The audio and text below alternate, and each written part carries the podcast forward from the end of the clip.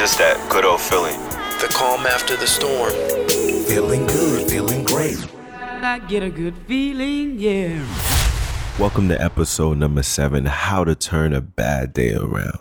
Now, this topic is very, very important because it's really very easy to lose something so beautiful in, a, in an instant of a second.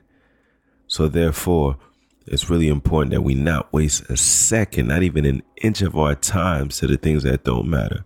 Although it sounds cliche, it's true. The reality is, a bad day doesn't have to be.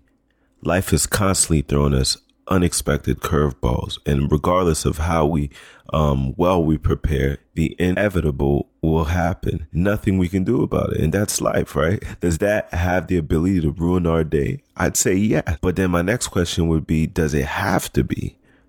Definitely not. I think life is an amazing place to live, and losing sight of that can cause us to give up so much for nothing. There was this guy I met at the store the other day named Chuck. And when I got to the register, Chuck seemed so frustrated. And the reason I know his name is Chuck is because Chuck had a badge, right? So that made it very easy. I said, Hey, Chuck, what's wrong, man? And he's like, I can't find my wallet. but he was very aggravated at the same time. I'm like, Chuck, I'm pretty sure if you relax a little bit, I'm pretty sure you may have overlooked a spot. And then Chuck reached it, it to his inside pocket, and there it was the whole time.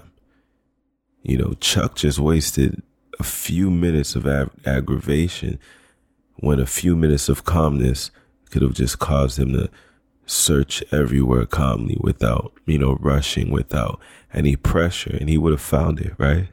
A second wasted. Me, I remember going out to this event with some friends, and then I got there and I couldn't find my wallet. I was frustrated because in my mind, it wasn't about me forgetting my wallet, but I could have sworn that I put this thing in my in my back pocket. And because of the way that I reacted to the situation, I threw my entire day away, right? In other words, a bad day was born right then and there. And to turn the day around would mean a chance at life for me. So why even choose that option in the first place, right? And I bet you wouldn't even believe what happened when I got home. As soon as I got into my room, it was right there laying on my bed waiting for me. And just to sit there and, and to believe that I had convinced myself that I placed it in my pocket the entire time. You know, think about your time and how you use it. Time is a is a very precious thing. So how you allow any circumstance to alter the feeling of living, it all depends on you, how you react. I said, and as I said before, things happen and things will continue to happen when we least expect it. It's called an adventure. There's no need to panic. And nine times out of 10, the problem is never as big as we make it to be. It's the animation we create behind it that makes it seem that way. I believe our creator has empowered us with the ability to turn a bad day around like a switch. I promise you, it's just that simple. There is a mother, right? Think about a mother that when the child is crying. Think about a mother, and I, and I've seen this happen before.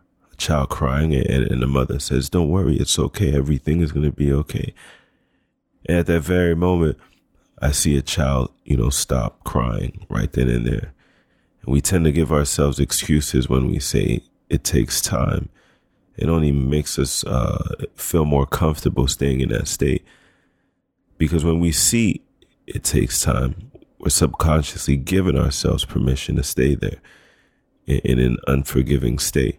And what caused the child to stop crying was it a miracle? By the mother saying it'll be okay, the child was reassured, not by seeing, but by faith. Reassurance is key in helping turn a bad day around. Very easy, right?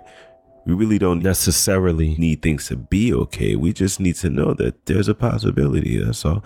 We just need to see a light. And when we fall, the reason we don't automatically slip into uh, depression is because we know that we can get right back up. And then life goes on. The same works for life. Whenever a bad day creeps in, turn it around. Know that you have the option and you have the ability to make things better. Whether it be your perspective or removing yourself from a certain element, it's possible. After all, life is way too amazing than for us to be investing energy in anything that doesn't even really matter, that doesn't contribute, you know, to the life that we really want to feel. And to delay that process is to delay life itself. Therefore, no need to spend time thinking of difficulties. Instantly know that it will be okay because let's be honest, it will. You have no option at the end of the day. Whether you stress or whatever you go through, at the end of the day, you still, you know, have the responsibility for making it okay. And you'll find that whatever you need and whatever you feed your mind, it accepts.